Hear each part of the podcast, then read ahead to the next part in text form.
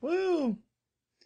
Yeah, I feel bad for not wearing my Fitbit anymore. It's sitting here on my desk staring at me. It feels like it's judging me whenever I look at it. It's like, why don't you put me on anymore? Fat ass! And I'm like, stop it, leave me alone.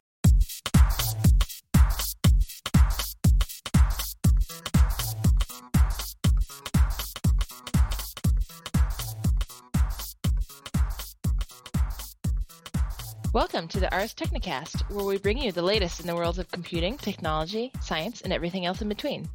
During each episode, a group of Ars staffers will dig deep into some of the issues we've covered on the site. We'll also talk about some of the other stuff we are doing when we're not circling the Ars orbiting headquarters. I am your host, Senior Apple Editor Jacqui Cheng, and on this week's show we have Reviews Editor Lee Hutchinson Hello. and Social Editor Cesar Torres. Hey there. So, uh, this show is about home automation and life automation. And um, we kind of started thinking about this because of all the things that we're beginning to collect in our homes that kind of we can control over the internet and um, do really cool stuff with. And I was uh, I was just telling Cesar, you know, before the show, back in the day, uh, we nerds used to kind of get into the X10 outlets and write programs and little robots to interact with them and there were books about it, and it was really for the kind of home tinkerer type. Um, nowadays, home automation stuff is becoming more and more consumerized. You know, there's the popular introduction of smart thermostats and smart security systems, um, and even now stuff like internet-enabled light bulbs and that kind of thing. So that's just the beginning. And on this show, we have some of our most enthusiastic home and life automation nerds. Um, as some of you who read the site know, I recently reviewed the Nest thermostat, and Lee reviewed the um, Philips Wi-Fi light bulbs. But those are only a couple things on the market. And um, I think Lee wants to talk to us about one of the Nest's uh, popular predecessors, the Ecobee. Um, so Lee, what makes the Ecobee or made the Ecobee so great? Yeah. So I, you know, I actually ended up buying the Ecobee uh, after an Ars review. Uh, so it's, it's kind of it's all coming back. It's like circular. So I bought it because of Ars Technica, and now I'm talking about it on Ars Technica. Freakishly enough. Um, so the Ecobee's been out for a number of years. They actually just released a follow-up version, but the version that I have was their launch product, uh, and it was it is an internet-enabled thermostat, uh, and it's kind of the the draw about it, the thing that made it cool was that it was one of the first smart thermostats that you could both access over the internet and that just wasn't an utter mind bending pain in the butt to program. Because I don't know if you guys have messed with smart thermostats like regular smart thermostats before, non internet enabled ones, but getting a schedule set up and actually making it work. And then once the schedule is set, like invariably there are days where like you take the day off work and you you actually do want the heat to come on and, and or you do want the air conditioning to come on because you're home. Uh, putting those exceptions in was always a huge pain. Fortunately, the original Ecobee uh, was great. It's totally easy. It's got a nice GUI. Uh, it's very easy to work with. Uh, it's you can check in on the status of your house when it's when when you're out, and you can it's it does a lot of things that the Nest does. It just kind of did them first. Now, in comparison to the Nest, the Ecobee is a lot more of a nerdy, um, more technically oriented kind of thermostat. It's got a lot more uh, options. You can go in there and fiddle with some of the diagnostics. You can flip on and off your system's fan in diagnostic mode. You can turn on and off various parts of your air conditioning or heating. Uh, it, it's almost like the comparison is almost like if the Nest is an iPhone, then the Ecobee is almost like an Android. So it's it's kind of the same idea, but it's a lot more complicated. You know, I made that I'm probably exact gonna get in trouble for saying that.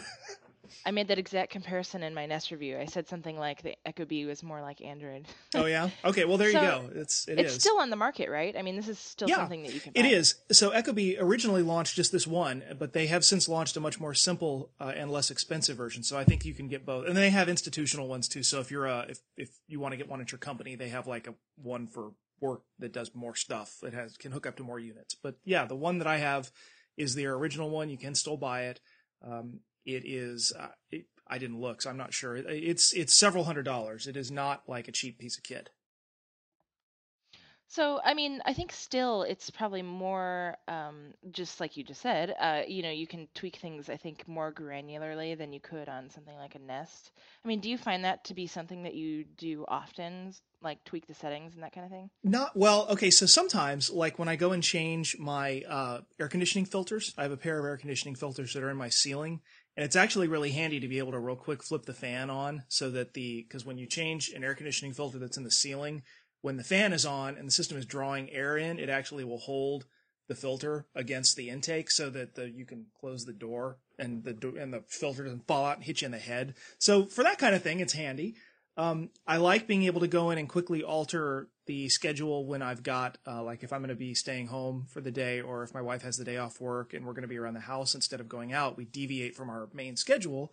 And doing little quick exceptions is actually quite easy. Um, but as far as getting into like really granular control, uh, no. Now, what the Echo Ecobee does that I don't know if the Nest does is it has a tremendous um, uh, like logging display where you can check and see the to the exact minute how many times the fan and the cooling and heating stages came on, what the outside temperature was, what's the inside humidity was, and you can track it across time. So you can look at um, last month's bill, the bill, the month before last, the month before that, the month before that, and you can compare how active your system has been over the past few months, and also how much they have algorithms to compute how much money it's saving you. So if you had a regular dumb thermostat, you would probably be spending be spending more money, and it tells you you know roughly how much. So that's kind of cool. So the Nest does. I mean, I wouldn't say it sounds. It sounds like the Nest doesn't do as granular. Um, I guess that's kind of the theme here, but it does offer similar kind of reports on like how long it was running on each day and why. So some days it'll be like it was running for you know two hours more than usual because you were home and you made it do that, and then other on other days it might be like well it was colder than usual outside and that's why it was you know the heat was running. Um, but it sounds similar in that sense. Like I and I do like those reports just because you know it's kind of fun to look at like how much energy you're using and that kind of stuff. Oh yeah, that's um, I'll do anything if there's if there's charts and graphs, I'm there. Me too. So, do you know if there are other thermostats that are kind of like this, or are these the two kind of? It seems to me like these are the two main ones that people use. As far as I know, um, and uh, it's not something that I'm, you know, like searching for products every single day on, but as far as I know, these are the two main ones. The Ecobee, well, the Ecobee has two models, but the Ecobee thermostats and the Nest are are the two main ones. Although, if anyone who is listening has some smart thermostat picks that they know about that are totally cool, I'd love to hear about them. Oh yeah, please send them in.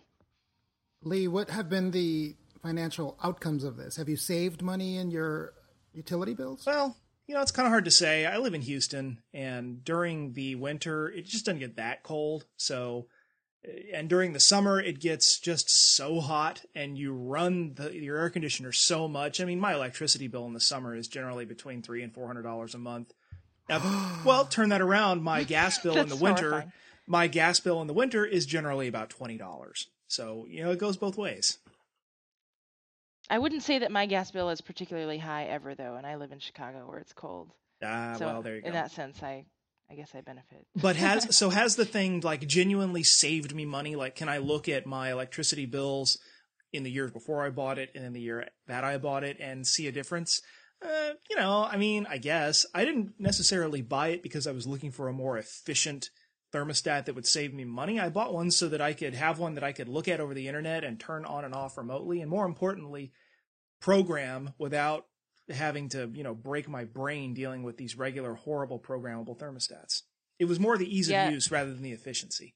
That's a question I get a lot from Ars readers as well about the Nests. People are always asking me if I'm saving energy. And um, I mean, I honestly can't really say. It seems mostly the same year to year. But it, it's it's exactly the same for me. Like I got it. Well, I got it as a review thing, but like I, you know, I keep it around because it's so convenient. You can change stuff from your iPhone and whatnot. I mean, I don't really. The energy savings is just kind of like a fun thing to look at. It's not really a huge motivator for me. Yeah.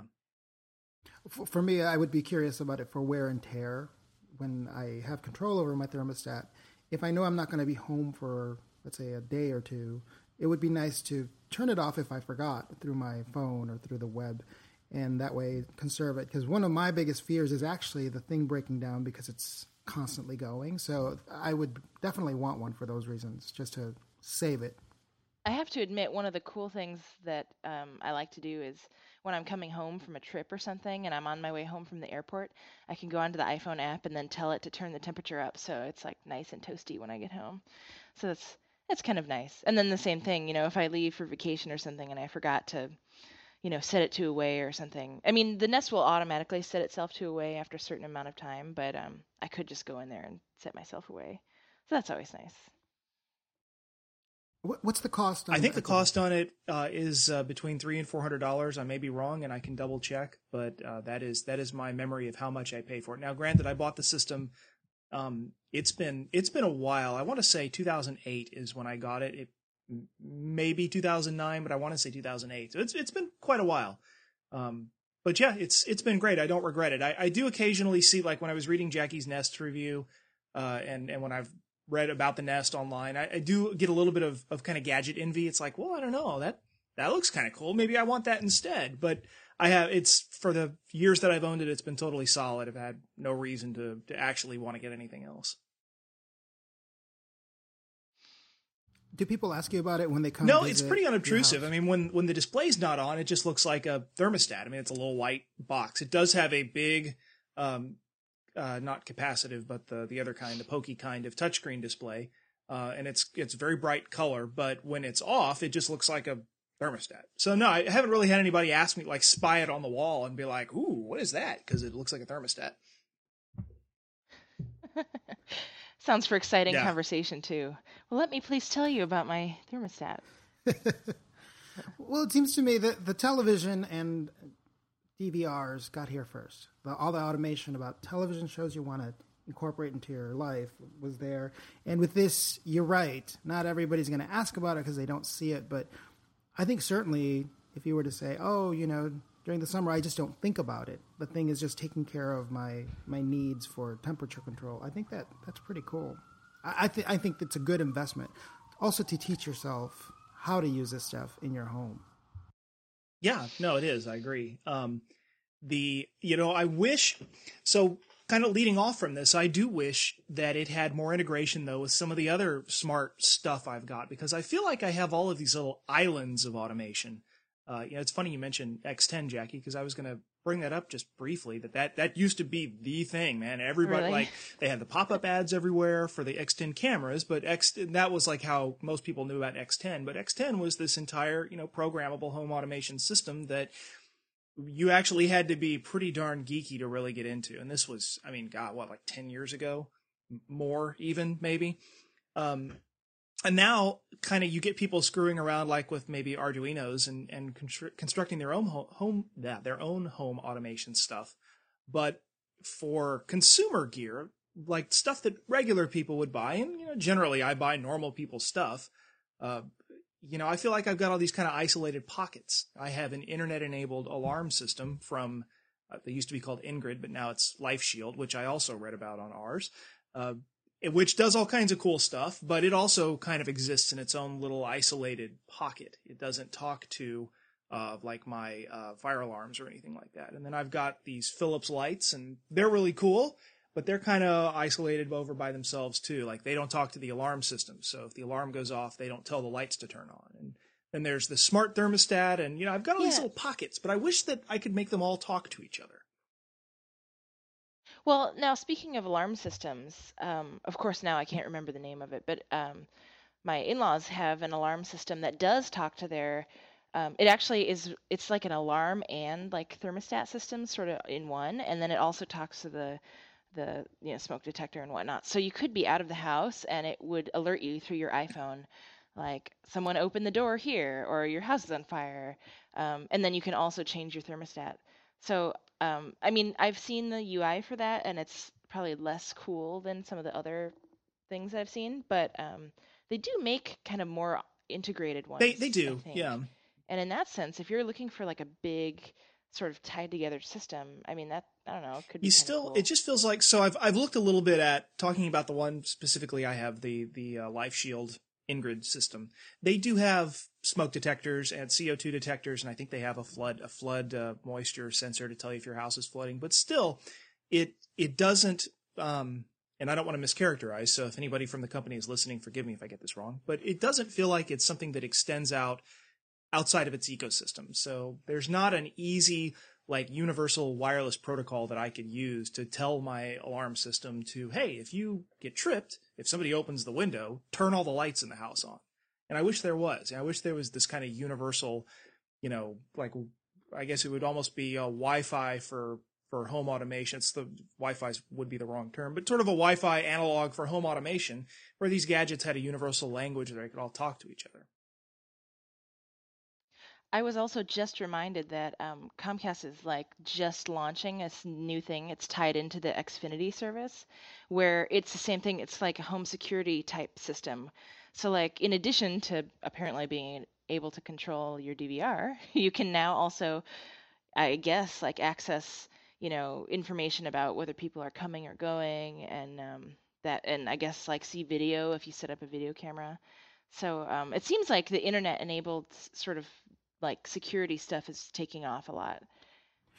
That stuff is really great, actually. I the last place I lived had one of those systems, and you could basically view through a website the the video feed, and there were I think up until the time I left about mm-hmm. 5 mm-hmm. video feeds you could get, and I think there was even one instance where there was a crime on that street, and the police could have asked for the footage of that if we had decided to give it to them, but uh, really kind of peace of mind to sure. have that. It wasn't automated in any way, though. I mean, it's not like you could sort of have it check for things or use the motion control uh, right. in some specific way. It just you had access to it, kind of. Uh, in a yeah, well, in the in the system I've uh, that's kind of neat that Comcast is bundling that. how much does it cost? I, I wonder. This is the, the question how that much, stumps how much is show every time. How much does it cost? But well, you know how Comcast is too. You never really can find out how it. Well, it varies, and it varies by market, so, so it will be a different price. Who knows? Different price here than it is yeah, there. Exactly. So Lee, you reminded me of something when you were talking about how it would be cool to kind of just have all your lights turn on or something if someone were to come in. Like, couldn't you do that with um, the light, the Philips light bulbs now? If you were to write just like a script or something to plug into your little sure, um, you, you would need you'd need something to to pick up the motion with. Uh, but it, but you could you could get like a little Arduino or something and a, a little IR transceiver, uh, I think. And if the IR transceiver trips, you could have it send an HTTP request to the to the Philips Hue lights and have them all come on. Sure. Um, there are uh, there are lots of options. I mean, the Hue lights are totally cool because, and I know uh, people have been down uh, like in the in the review that I posted, and also in in comments I've gotten an email. People are down on them because they're relatively expensive, and they are. I mean, they're it's it's two hundred bucks for the base set and sixty bucks a light, but the open interface on them. Uh, is really cool. And on there's an unofficial uh, Hue web forum that people post stuff that they're doing with the lights on. And people are doing some really cool stuff uh, just by virtue of the fact that they can send signals to this thing and turn these lights on and off and control their colors. Uh, people are incredibly um, creative in what they've come up to do with, with some of these lights, with the fact that you can make them do whatever you want. So I know we've talked about this before, but are there other sort of Wi-Fi light bulbs like that, or is this the one? Yeah, the so I mentioned that a little bit the last time we talked about this. So there, there is the biggest, the biggest other set of LED bulbs besides the Hue uh, are probably the LIFX bulbs, L-I-F-X, LIFX.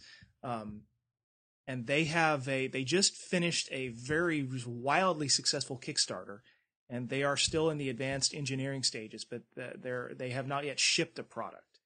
Um, and then there are a bunch of there are several other ones you can get uh, big instead of being getting LED lights that are in the shape of a regular light bulb. There are a couple of companies that sell multicolored LEDs as a flat, um, not like a rubber tube strip, but like a like a flat singular piece of plastic with different LEDs on them that you can like mount up underneath cabinets and stuff. Um, there's nothing really that has, at least that I've seen, there's nothing really that has the same level of extensibility and open access that the Hue does, though. Now, there will be, if you fast forward it a year, um, I would be willing to bet that you'd have LIFX and at least one other big competitor on the market that, that also have open APIs that you can program. But right now, um, the, the impression that I've got is that the Philips Hue lights are really the only the only game in town if you want something that you can buy and it's not ridiculously expensive and you can start programming on like right now. So um, we're going to shift a little bit here and talk about kind of other ways in which our lives are being automated because it's not just about things that you sort of build into your home. There's also, you know, uh, things like Wi-Fi scales are becoming more popular, and then of course everyone has apps on their iPhone and I- Androids and whatnot that just sort of monitor where you're going and what you're doing. And um, I know Cesar is really into that stuff. And you just bought a a new um, Withings scale, Cesar? I, I sure did. It actually is on its way. As we speak, the, the UPS man may be bringing it up to, to my place. And it's something I've been wanting to get for a long time. So this is um, I have like an older version, but I think they just released an They an were they were showing one, them right? at Or- CES. do you know? Yeah. So the, the new the new model I actually did not purchase. The, the new model, which I believe was Yep. uh, featured at CES, is a cheaper, more uh, price accessible version, Oh, I and see. it's Wi-Fi enabled. It does all the cool tracking, uh, which we'll talk about, but it does all the, the tracking that you want it to. But one thing that it did not feature was the body fat and body composition tracker. It, it, you just can't get your body You know- fat percentage on I there. see. and that's something I wanted. So I know Okay, so for those who aren't familiar with the Wi- uh, the Withings scale, and actually Fitbit has a scale that's just like this as well. Um, it's just a s- it's a scale. I mean, you stand on it and it tells you your weight. Um, but the thing about the Withings scale and Fitbit scale is that um, it automatically transmits that data to the web or you know to your smartphone um, over Wi-Fi, so that you can kind of access your trends without actually recording it. Um, at least that's why I like it. I don't like to have to like sit down and put my information in every day. It's just kind of automatically there, so I can go to a website and see, you know, that I'm gaining weight for the holidays or I'm losing weight in the summer, that kind of thing. Is that? I mean, what did you? I know that you're into the body fat stuff, but is that why you bought it, Cesar? Yeah, so l- let me let me mention a little bit about that. I mean, the, there's no question about it. At 160, this is kind of a luxury item, but for me, I justified it in this way. I've been tracking lots of data around my health for years, and I started with paper. And over time, I started using spreadsheets and other ways of tracking things like my weight and my running times. And this just kind of brought it all home.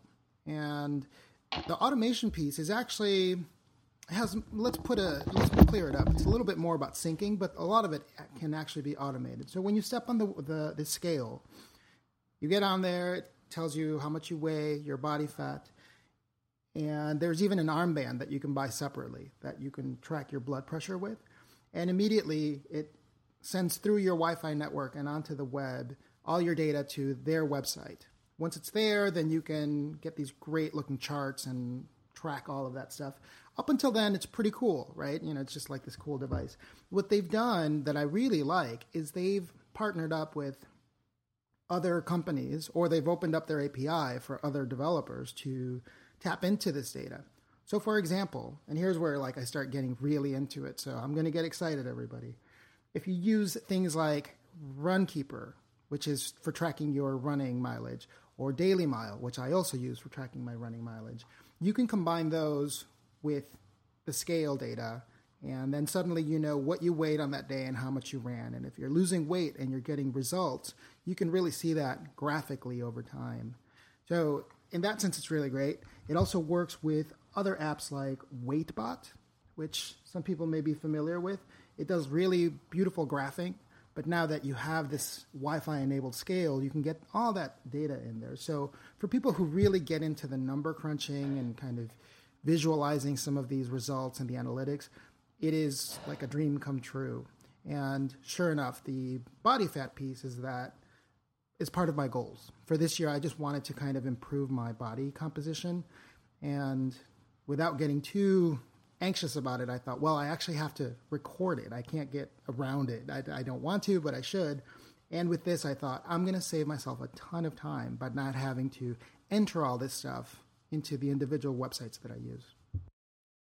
So the thing that, especially Ars readers, I feel Ars readers are constantly pointing this out to me, is that um, body fat scales, and this is not just applying to the Withings or Fitbit scale, but just kind of in general, they're less accurate when it comes to body fat measurements than say like a caliper method or whatever.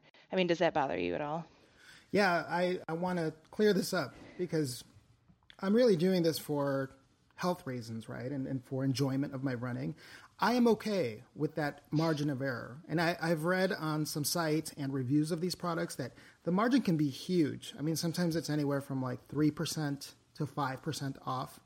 But for me, I'm willing to try it out and see if I can just get something that's a fairly consistent reading. That's what I'm aiming for. I know it'll tell me my weight accurately. The body fat, obviously, the best way to test it is supposed to be a tank where they can have you float in there and the calipers are really good. But this was sort of the next best thing because I don't have the time or the money to be going to get tested that way. And with this, as long as it's somewhat consistent and I can see a trend over time, I'm okay with that. I don't. I'm not looking for six pack abs. Everybody, I don't like six pack abs. so, so this is actually just supposed to help my health and my goals. Like it just, I want it to help me feel good when things are kind of improving over time. It doesn't have to be super accurate. Now, something that um, that Clint, my husband, now pointed out is that he, with the Withings scale in particular, you can set it up so that the website tweets for you if you want it to. You don't have to. Um, and so he has it tweet like every Saturday, and he said that you know it'll tweet whatever was your last weigh-in. So like if he's having a particularly bad weigh-in, he tries to get in like a better weigh-in before the before Saturday, before the tweeting day comes around. Do you think are you going to have it tweet for you? this is what I'm concerned about. That it's it's uh, well. Uh, let me answer your question first. At first, I'm not going to do that because I I'm not self conscious about my weight, everybody. But it's more about I don't want to start obsessing about the the fine numbers. I think in a week there's a lot that can happen, but in a month or three months, then suddenly you see real results. And so if it lets me set it up for tweeting every month, every three months, that is something I would definitely do because I think then you're not obsessing about the day to day stuff. Week by week, I, I think I would just be disappointed.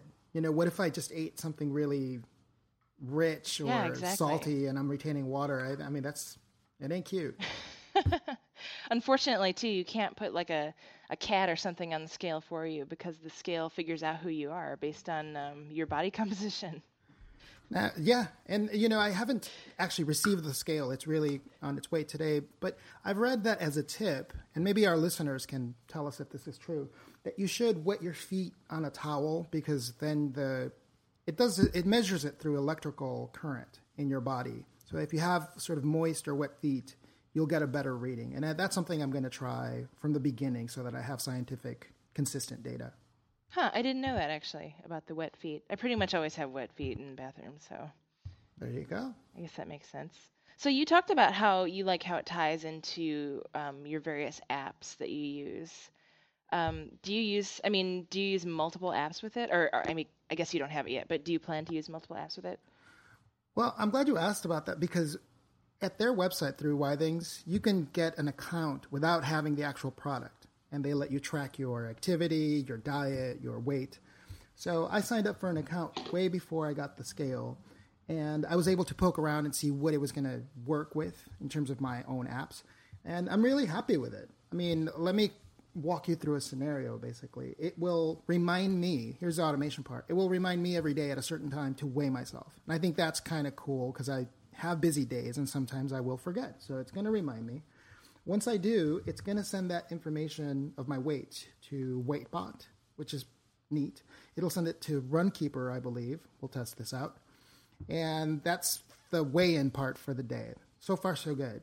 Then when I go running or I do a workout, it will combine all that data and I believe it will share it back to the Withings website. And I'll also be able to track my running data there. So I actually have consistent data about through about three websites that I use of all my mileage, my pace, and that to me is wonderful. I don't have to re-enter or upload a CSV file full of all that information.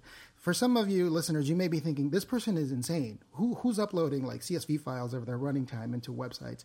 But there are many of us. Believe me, it's a little army of of uh, committed people, and uh, I don't know. I'm really looking forward to it because it's actually going to save me a lot of time. So um, this just reminded me that there are um, there are other apps that have come out recently that sort of aim to sort of replace thing little gadgets like the Fitbit that also, in addition to counting, you know, where you're going and that kind of thing, they also count your steps. Um, so it basically acts like as a pedometer without you having to really do anything or even have any extra gadgets.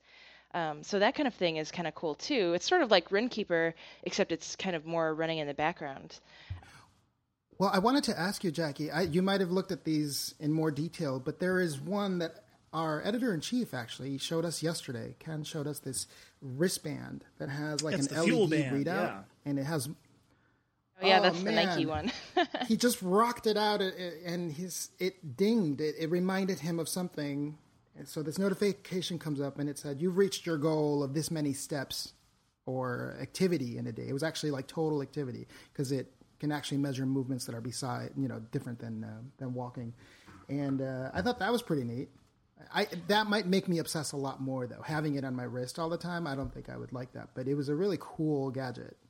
Do you have no, one of those, I, Lee, I no? don't. I've got I've got a couple of different. I have a Fitbit, um, and then I have a, a GPS watch, a Garmin Forerunner 405 that I use for running, uh, but no, but no fuel band. Um, and in a lot of in a lot of cases, the dedicated hardware, the hardware that that is like built to task, does work a little better than some of the generalized stuff. So like the um, uh, like the uh, the Runkeeper app on on the iPhone that uses the iPhone or Android or whatever's built-in uh, GPS, I found to be not as accurate as like a dedicated GPS watch. So in some cases, it's it's a hell of a lot more convenient just to have everything in one device. But in some cases, you also do sacrifice accuracy. Well, also I you think that's spot sacrifice. on. Sorry. Um, also, you sacrifice Mm. battery life because these apps, when they're running in the background, they suck your battery like Right. like crazy. Like this app I was just talking about, it's called Moves. Um, apparently, it just drains your battery. And like with me, Runkeeper, like I'm always forgetting to turn off Runkeeper, and then, you know, like two hours later, my battery's completely dead, and I'm just like, oh yeah, right. There's an app pulling my location every half second in background. Um, so yeah, that kind of stuff, like kind of dedicated gadgets, can help to mitigate Mm. that. But I always worry about forgetting it or losing it. Like I had a Fitbit for a while, but then um, I don't even know where it is now. So, so there's that. Well, that's my take on things. I try to not accumulate tons of gadgets. This may make no sense, but it, it's true. I, I don't like to have too many, and having control over some of this data and the app using my, my phone's technology is is really great for me because I can just run with it. I can have my podcast or that I listen to while I run, and then when I'm done, it it just sends that data for me. But um, not everybody's the same. Some people want multiple gadgets, so I can appreciate that. You know, I haven't followed this stuff too closely, so I'm I hope I don't say anything dumb. But um, how how does something like the Fuel Band differ from the Fitbit and um, what's the other one? The Jawbone Up. Do you guys know?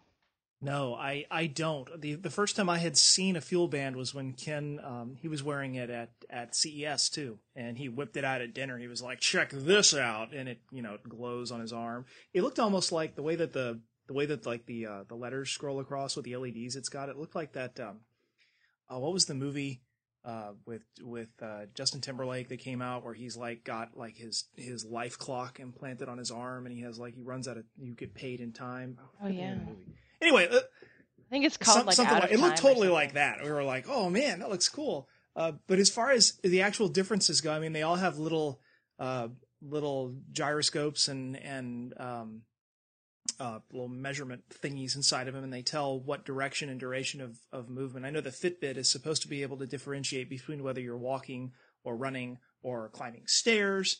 Um, but I, uh, when I when I would use mine, and I don't use mine anymore either. But um, oh, the movie is called In Time. Thank you, Cesar.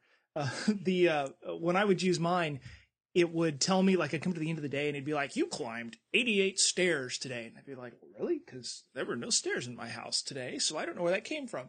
So I mean, it's it depends on how you move your body around and and how accurate things are. And um, Ken really though seems to love his fuel band, so maybe that one is maybe that one's good. Yeah, I think with a lot of these motion based gadgets or apps, until we have software that can really recognize your individual movements, you'll, you'll you'll get a lot of that. But it's useful in a pinch. Sometimes you just want to know that you were moving about. If you spent the whole day watching television, you know that that's. I don't want to look at my Fitbit itself, tell me but, that I'm uh, lazy. Right, right. So I don't know. I mean, th- these things help a lot, but I should also note, and I talk to Jacqui all the time about this, is I'm in this particular season tracking my data more. But I've gone through many other periods in life where I just take a break. I don't record everything. I'm not like obsessing about it. I think it's good to go on and off every once in a while. But I'm I- back on, everybody. I agree with that. That having so much data available to you is it's really fun to look at, and you like to you know look at the charts and that kind of stuff. But um, it's the same with me. Like sometimes it kind of burns me out, and I just need to take a break from it. So I guess that's the downside to having your whole life automated. Well, you know, and it's it's sort of about I think goals. Even with automation of your house, if if you are trying to save money or maybe have a more comfortable environment for your your children or pets in the house, then these things I think really take you there. And same with the fitness stuff. If your goal is to lose weight or to run a faster 5K, that data is where you sort of learn like if you're really going to do it. But otherwise, if you just enjoy running or you enjoy turning on your light switch, not a problem. You can just live without it. Okay, well, I think on that note, um, we may as well wrap up. So, thank you guys, as always, for listening. And um, as usual, you can leave us reviews on iTunes. And I always forget the other places. Cesar will remind me. SoundCloud. SoundCloud, yes, SoundCloud. And we have a fat RSS feed where you can get all the episodes. And don't forget, if you go to the show notes on the Ars Technica website, you can listen to the show without having to subscribe to anything. You just hit play on that box and you can hear every episode. Yes. So, thank thank you guys for being on the show as well. Thanks, Lee and Cesar, for Absolutely. joining me and talking about nerdy home automation stuff.